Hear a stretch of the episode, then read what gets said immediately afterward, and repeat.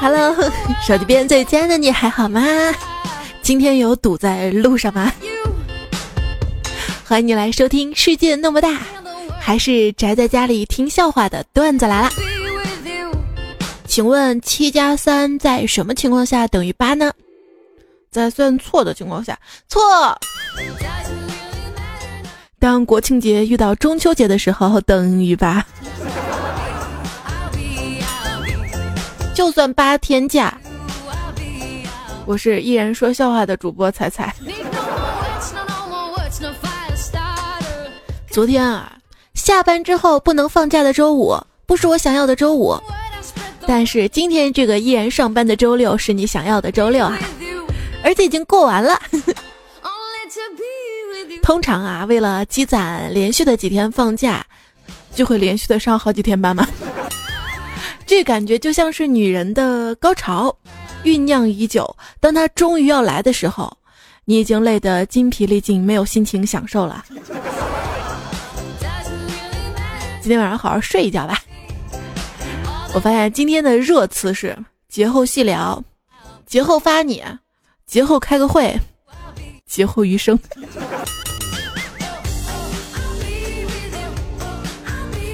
哎，开个玩笑啊。还有就是，师傅到机场，师傅到车站，哎，我就知道今天会堵。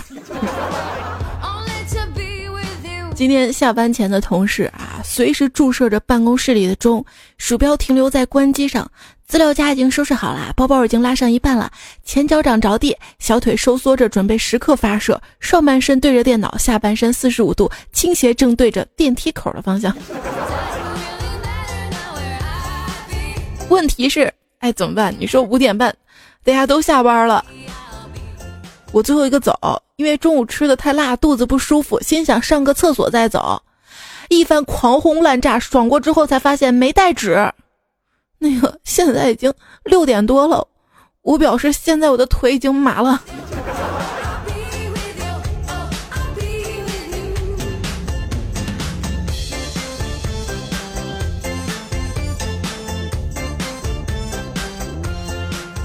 每天至少有一半的时间跟精力都花在一些确实没有意义的人和事身上，而一年下来吧，你却感觉毫无收获。我想这就是一天很长，一年却很短的原因吧。话说，一年之计在于春，一日之计在于长。没错。八日之计再长一点儿，在于浪。秋天也蛮好的，可以光明正大、顺理成章又没有由来的去伤感，所有悲伤可以一股脑的就推给秋天，有人背锅的感觉真的蛮好的啊。哎，你不知道一年其他三个季节你都推给了水逆。像我小时候写东西嘛，谈不上有文采，但。总归还是会用一些成语的，形容秋风。有时候会想到的是“秋风瑟瑟”，有时候想的是“秋风萧萧”。而如今秋风吹过，满脑子只有一句话：冷的一批。再冷就是两匹、三匹，就跟夏天吹空调一样嘛。这同样是输入二十二度。在夏天就是冷气，在冬天就是暖气。表面上你在改变环境，其实环境定义了你。哎，这么冷的天还穿短裙，等你老了你就知道了。还是年轻的时候穿短裙好啊。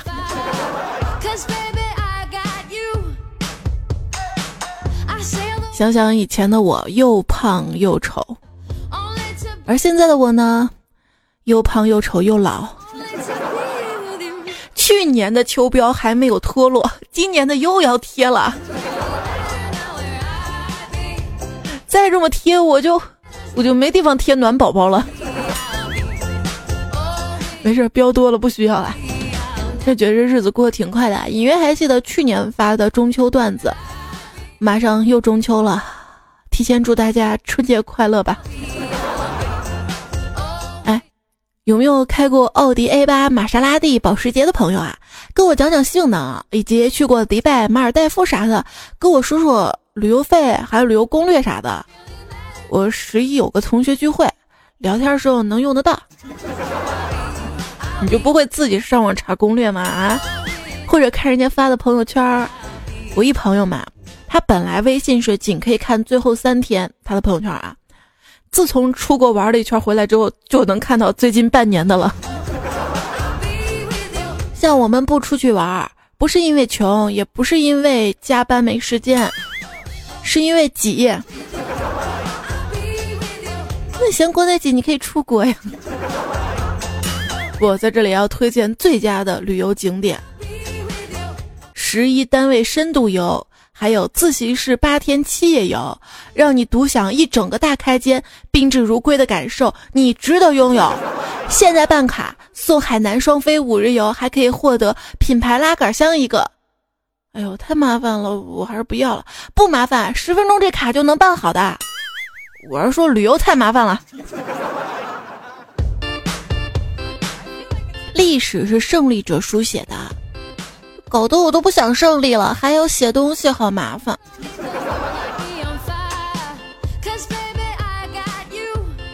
跪着抗议根本没意义，因为跪下本身就是屈服的终极啊！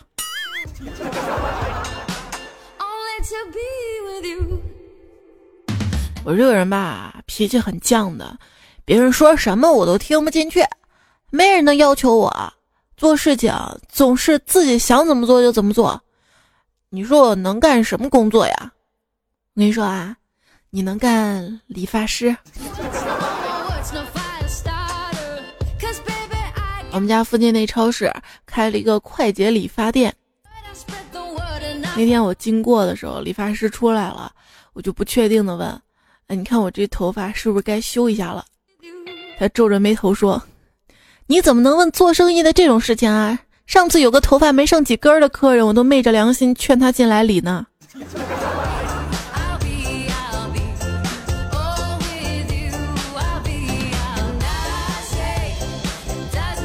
那次去理发，面对和蔼的理发小哥，我主动出击。哎，你今年多大了？你干这行多久了？你结婚没？一个月赚多少钱呢？房租贵不贵呀？家是哪里的呀？最近生意怎么样呀？临走的时候，瞧着小哥懵逼的眼神，我感觉打了一场大胜仗呢。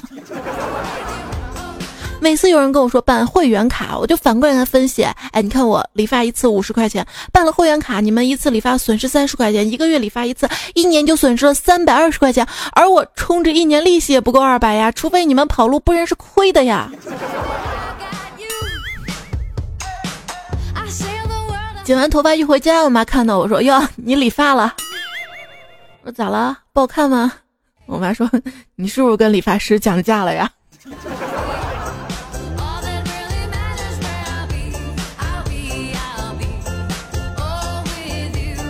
这普通青年的会说我去理发，文艺青年的会说我去换个造型，二货青年就会说去搞毛啊。胖虎就在我们村口那个小理发店里理了一个五块钱的头发，理完之后照照镜子，理发阿姨就说了一句：“哟，看这小伙子多帅呀！”胖虎义正言辞说：“阿姨，人不能为了五块钱就出卖自己的良心。”是这个人生终极哲学理发篇，发型师在理发前的所有意见都请坚决无视，然后将自己多年的世界观投影在自己的发型上。理发师只是你美好形象的助手。当你意识到并且做到这一点，恭喜你！上次你肯定被剪得很难看。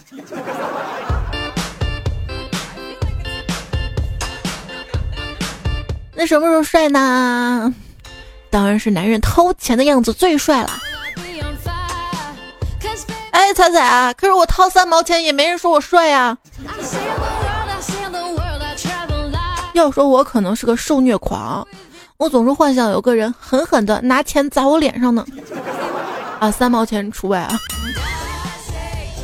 我不是要饭的。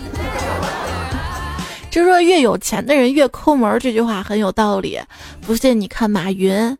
首富那么有钱，至今都没请我吃过一顿饭。还有那些谁，不知妻美刘强东，普通家庭马化腾，一无所有王健林，门下无房潘石屹，独立奋斗王思聪，顺便赚钱了丁三十，加薪一千董明珠。不过讲真啊，这个人真的不能来钱太快了。最近一则真实的新闻：知名汽车自媒体人严闯，二十六号获得了汽车之家两千万的投资，二十五号教育女员工要遵守交通规则，并将其拿胶带纸贴在墙上，二十九号就撞人了，进局子里了。福兮祸兮，谁知啊？像有对夫妻嘛。吵架啊，本来挺不开心的哈，因为吵架这平时啊彩票都是丈夫买，买固定号码，一赌气丈夫不买了，妻子去买，就买了几注随机号码，结果就中了好几百万呢。别分钱的时候再吵啊，等我有钱了，我所谓蛋生鸡，鸡生蛋，我要开个公司，具体做啥不重要。重要的是，这个公司没有聚餐，没有团体活动，没有节日庆典，过节只给员工发个过节费拉倒。同事之间不需要相互维持什么塑料花般的同事友谊，我们只谈工作不做朋友。下了班在外面遇到互相装作不认识，不用假意寒暄，朋友圈都是互相屏蔽的状态，只进入你的工作，不进入你的生活。这是不是理想公司的状态呢？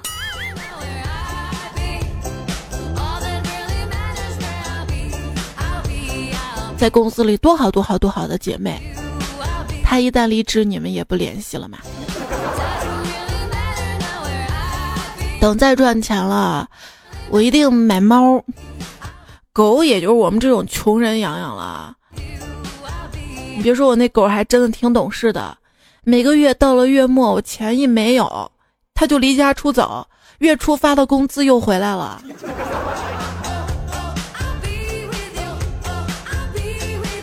一条泰迪自我介绍，我我我出生在温州，编号 E，所以大家喊我温州泰迪 E。另一条拉贝说，我出生在安吉，我我的编号是 B。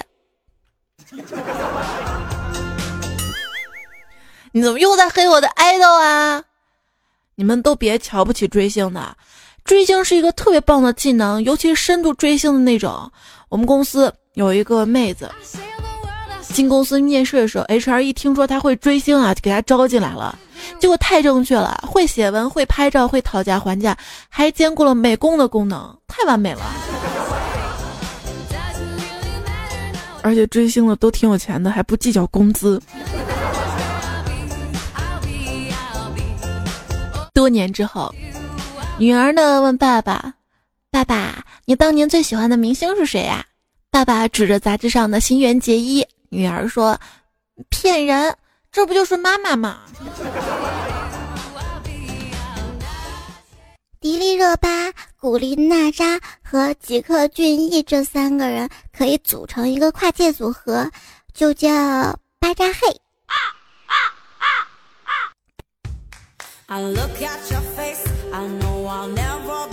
你不理我，我就不理你。一个劝我办卡的理发师威胁我说：“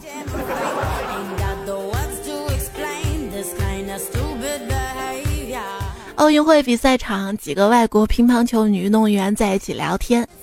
石川佳纯对福原爱说：‘我们这次都能打败中国的运动员，小爱你信吗？’福原爱说不信。石川又问李佳薇：‘加微信吗？’李佳薇说不加。”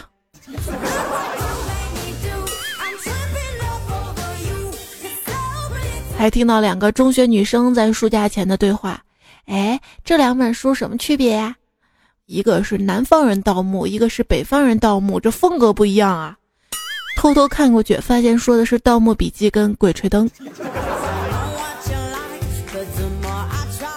这也属于南北方的差异了。南方的小伙伴会觉得，北方人普通话应该说的都蛮标准的哈。可是。在全国的普通话大赛举办的时候，北京人跟哈尔滨人最后双双的功亏一篑，给败北了。北京人败给了邮政局，而哈尔滨人输给了卫生间。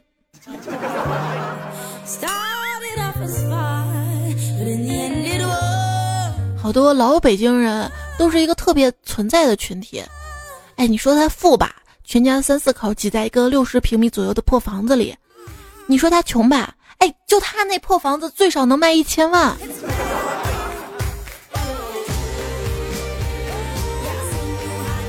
为啥这一千万不在我们这儿买上一个，买上三百万买上个别墅，再花七百万逍遥快活？因为他北京人都没西安户口，现在西安也限购了。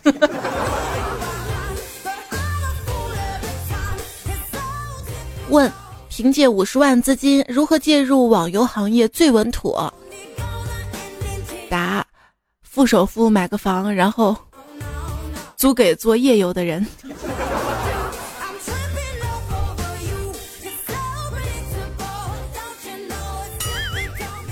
不对呀。那做夜游人再有钱，那房租他不会选便宜的吗？说实话，我现在对腾讯没那么反感了，并不是它变好了，而是百度、阿里变得更坏了。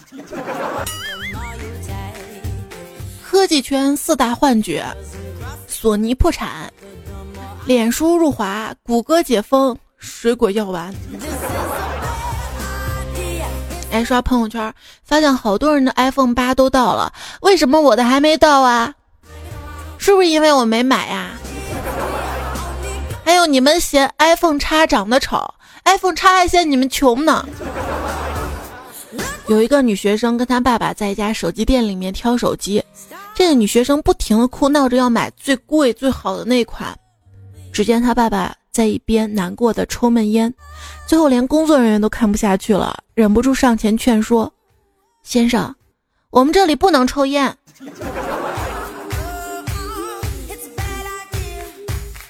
你还扔烟头？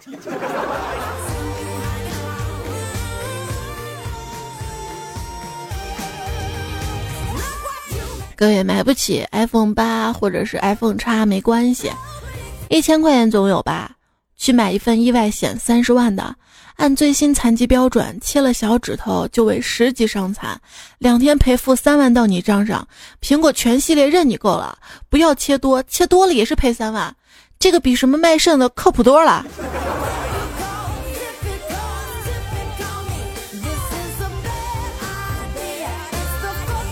一位段友小陈说了，手机以后就应该搞成滴血开锁。让你们不顾家人、不顾孩子、不顾朋友，就顾着玩手机。这滴血开锁，一个人刚滴了，血还没干，然后他儿子又滴了，哎，融不到一块儿。哎，别说，对于别人来说，玩手机太影响日常生活了。对我来说，这日常生活太影响玩手机了。说其实啊，从手机的电量就可以看出员工的工作状态。那些手机电量很快变低的，肯定是玩手机比较多的；而那些手机电量没怎么变化的，肯定还有一个专门用来玩手机的。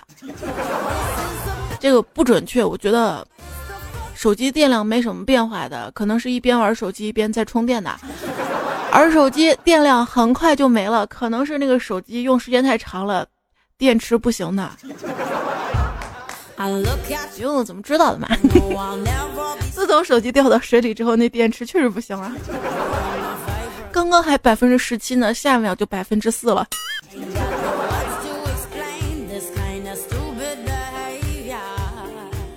如今啊，我们的生活越来越离不开手机还有网络啦。社交网络上永远有一个模式：某服务内测各种申请，索要邀请，好申请到账号各种折腾。兴趣一过，随机丢弃，老死也不上一次，等待下一波新的服务产品开测。这一个产品啊，提前小范围内测还是相当重要的。就新浪微博不是升级新版之后嘛，老总啊，听说用户对于新版的微博怨声载道，就怒气冲冲冲到办公室里面，就问大家：哎，我问大家一个问题，你们给我如实回答。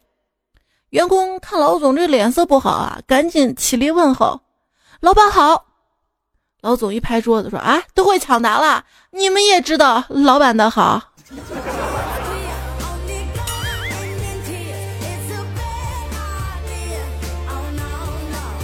哎，既然 IP 地址每个人都不一样，那为什么路由器 IP 都是幺九二点幺六八点幺点幺呢？我告诉你啊，每个人都管自己的爸爸叫爸爸，那为啥到了社会上，爸爸们不会冲突呢？因为爸爸是私有概念，大多时候一家一个，出门他们用真名，不用爸爸。此处爸爸可以理解为幺九二点幺六八点幺幺点幺。你不知道五 K 的屏幕有多大？简单点说，就可以同时播放一百多部 AV 画质的 AV。再给大家说点专业啊。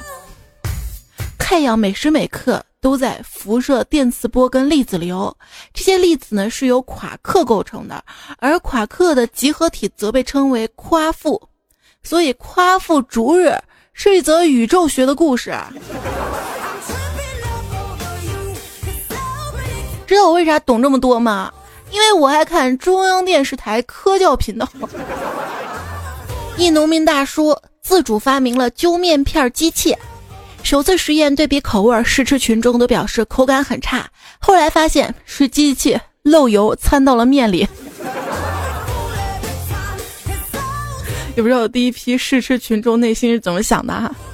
但是无独有偶说，这个日本的一个节目，有一条小溪，人踩到里面就觉得脚酥酥的、麻麻的。当地人说这个小溪可以治病。后来发现是旁边房子漏电。你不知道电击治疗吗？谁能想到花花公子的反义词竟然是草草母女？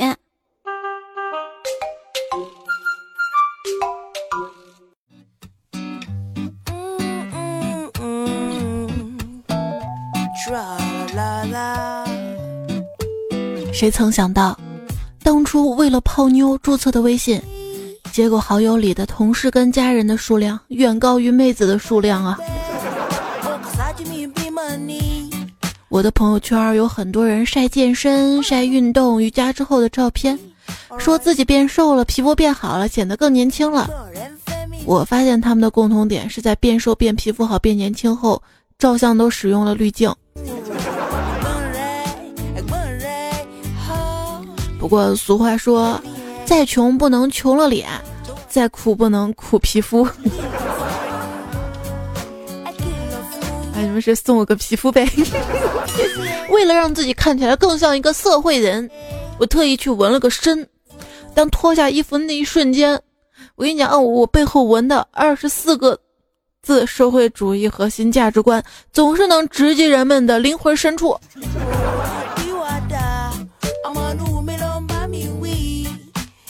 看懂儿子指着墙上的标语就问：“爸爸，爸爸，爸爸，什么叫做树新风？”爸爸说：“用你们小学教的英语单词，一个字儿一个字儿翻译出来就明白了。树是什么？tree。新呢？new。风，蜜蜂，bee。啊，好了，你懂了。”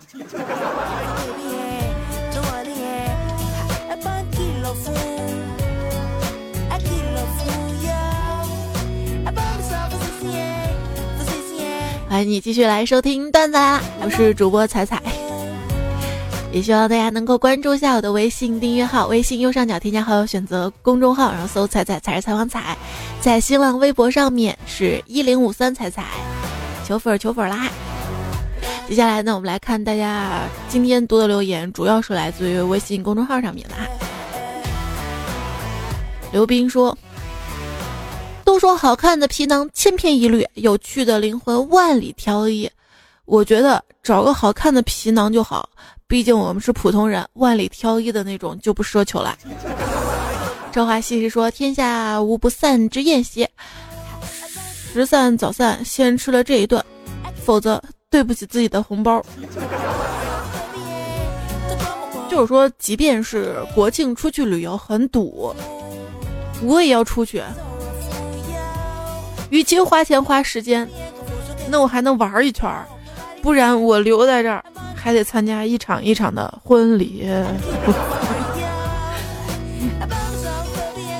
南宫问一说：“老公，结婚的时候的糖叫喜糖，那酒喜酒那碗呢？洗碗呢？啊，好了，那你去吧，哈哈。哈！白德尔夫说：“我一直很坚强，不轻易流眼泪。”刚才有人问我一句话：“你有钱过八月十五不？” 我那个娘啊，哪壶不开提哪壶啊！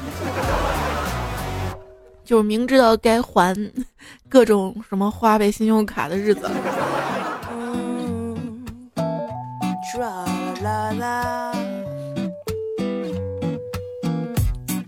悟空说：“仔仔，国庆节。”我五号到八号都值班，十多年来我们放假都减半。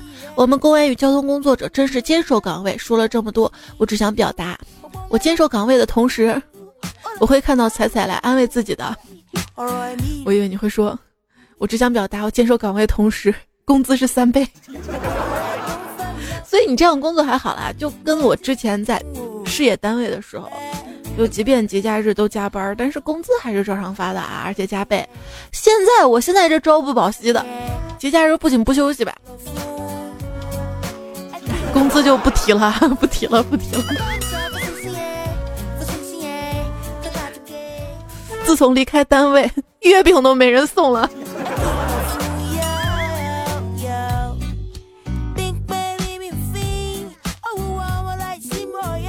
天宇印记说：“中秋混得好的花前月下，混得一般的月下花钱，混得差的花下月钱，混得孤单的钱下月花。”冉冉说：“跟男朋友异地恋，前几天说寄给我惊喜啊，就给我寄了一盒月饼。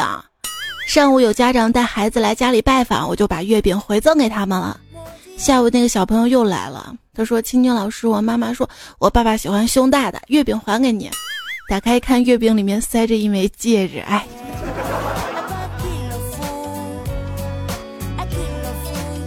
你这是在秀恩爱呢？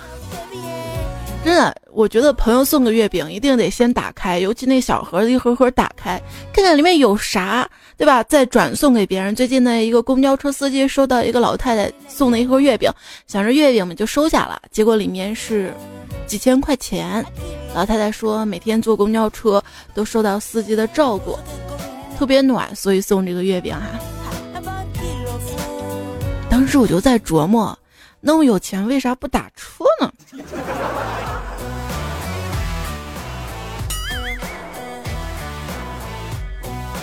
要说月饼，应该是食物界里的戏精了，啥口味它都碰，五仁枣泥、火腿莲蓉，啥吃法它都融，切块生吞、爆炒带蒸，啥热点它都蹭。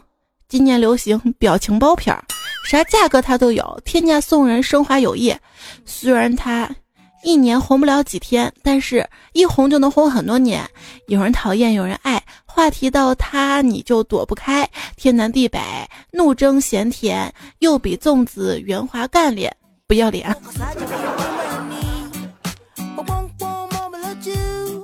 就只要是水果味的月饼，都是冬瓜馅儿的。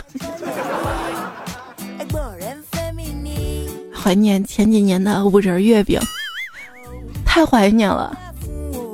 你再红一红，段子又出来了，我又有素材了。啊，最近特别红火的啊是贵州省人民医院，哇，门口排队，排队不是挂号买月饼，因为这个医院的职工食堂的月饼做特别好吃啊，每年都有市民来排队买月饼，而且因为人特别多嘛，每个人限购十斤。我估计也挺便宜的，不贵。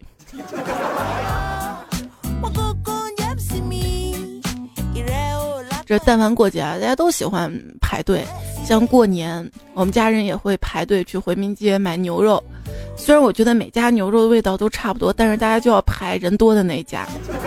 那年轻人嘛，就要排队买什么喜茶呀什么的，排队几个小时。这中国人排的队。不光要计算长度，还要计算宽度。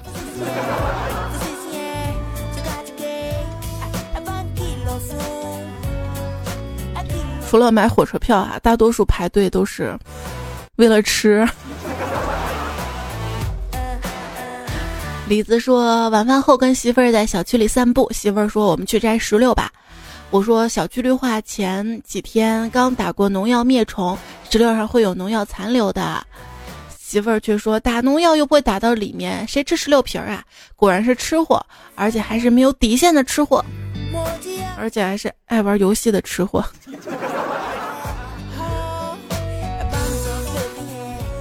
本人急需要购买螃蟹两百盒，中秋节用。但由于朋友圈太多卖螃蟹的，不知道跟谁买好。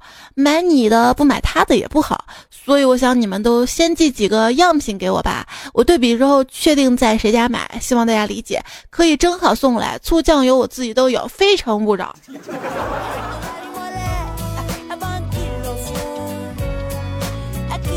流行吃阳澄湖大闸蟹，你可知道那都是一九四几年闹饥荒的时候充饥用的。最近这个阳澄湖大闸蟹又火爆了嘛？结果有黑心商人将外地大闸蟹运到阳澄湖里泡上几天，再以阳澄湖大闸蟹的名义销售山寨阳澄湖大闸蟹。据说仅从外表看呢，即便是阳澄湖当地的蟹农也很难分辨是不是阳澄湖大闸蟹，泡几天就换了个身。这是传说中的镀金吧？其实不仅看不出区别来，你吃也吃不出来区别。能吃出来区别，贵的蟹吃起来那就心情不一样。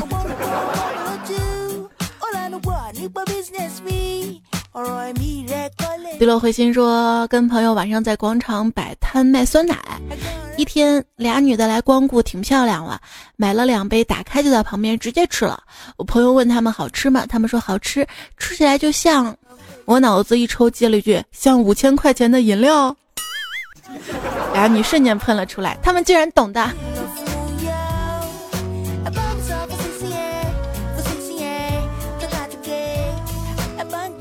还有酸奶呀、牛奶啊，睡前喝上一袋儿，会比不喝牛奶、酸奶的多花几块钱。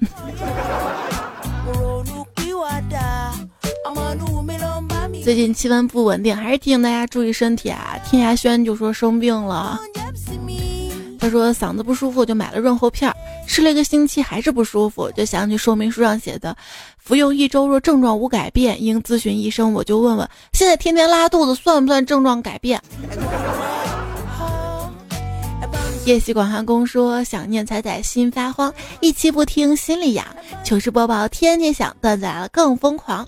感冒发烧病难养，听彩声音力健康。段子来了比药强，彩彩陪伴睡得香。我还是希望你不要生病，我也不要生病。彩姑娘小苹果说那一年八月十五左右。我跟表哥在老家河里洗澡，冻得嘴唇都发紫了。有俩大爷路过，看到我们这样，问了问我表哥冷不冷，表哥说不冷，然后又问我发抖啥呢？我本着段子精神回了一句冻的，然后那场面瞬间就安静了。可不能说大实话吗？啊？微凉说等我死了，就把我的骨灰撒到海里，不是怕有人在坟头蹦蹦不是。蹦不是不不是怕有人在坟头蹦迪，也不是为了大海更宽广，只是为了我死了也能浪起来。Miss Kate 说：“猜猜猜，西安怎么老是下雨呀？”西安那个雨要么一直都不下，要么一下就连着下的啊。黑色不幽默说，下雨天千万不要骑自行车。刚看到一个人骑得太快了，被甩了一身泥，哈哈哈，笑死我了，哈哈哈哈！不说了，去医院包扎一下吧，笑声太大被听见了，被揍了，哈哈。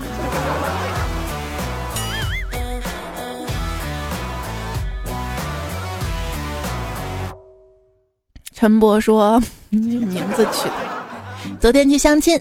竟然跟那个女孩一起听了你的段子，怎么样啊？顺利吗？想跟那个女孩说，听段子来的男生都是优秀的男生，至少有幽默感吗？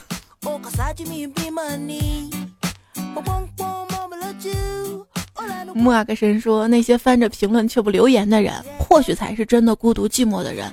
路过的彩迷们，愿你们贪吃不胖，愿你懒惰不丑，愿你深情不被辜负，愿你余生都有人陪。假如你活到八十岁，一共两万九千二百天，七十万个小时，四千二百万分钟，差不多二十五亿秒左右。这十秒你在看我的评论，这十秒你只属于我，彩彩也只属于我。一乐说已经立秋了，告诉大家几个生活小常识。首先，一天不能吃太多鸡蛋，吃太多对母鸡身体不好，他来不及下。第二，饭后吃水果是错误的观念，正确的做法是饭前吃，否则可能会被别人吃了。第三，远离充电座，至少离人三十公分以上，免得老是想拿手机玩。第四，不要熬夜，对手机不好。第五，立秋不要喝太多酒，省下点钱，天冷买秋裤。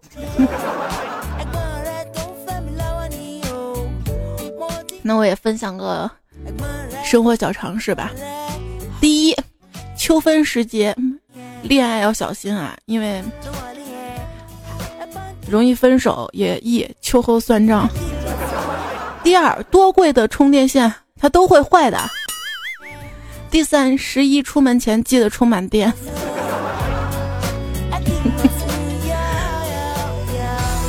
昵称或许这位朋友说。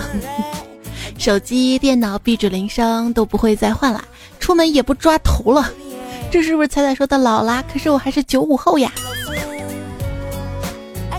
跟我也没差两三岁嘛。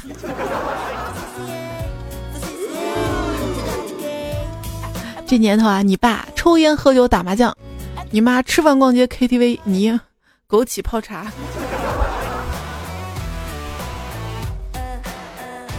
T S V 说四分钟就二十八个评论了，我什么时候能抢到沙发呀？宁采大白就说了，不用灰心，总有抢到的时候。你看这次你的赞不是最多了吗？下期就坐等点点名翻牌子吧。你这样一说，我都不好意思不点名了。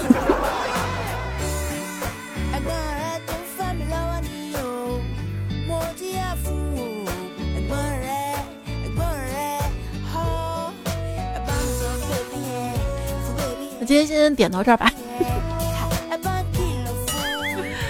好啦，在这里要跟大家说晚安了啊，比较晚啦。祝大家国庆、中秋小长假节日快乐！最后要感谢这期段子的原作者，嘿，穷鬼业余教父，我家一言语一样，大头跟他朋友夜空守望者，不吃饮水面笑话百科，正宗好鱼头，质量大叔，两色风应该选择沉默，风清扬微凉。你要说先生葡萄结个波比，家亲戚的香香长，C H S，周萌真他妈和一个正直的科学爱好者，伊亚斯。那好啦，这期节目就这样啦，下一期节目再会喽，拜拜。知道你不会这么早睡，先不说晚安了。三个女人一台戏，S N H 四八十六台戏。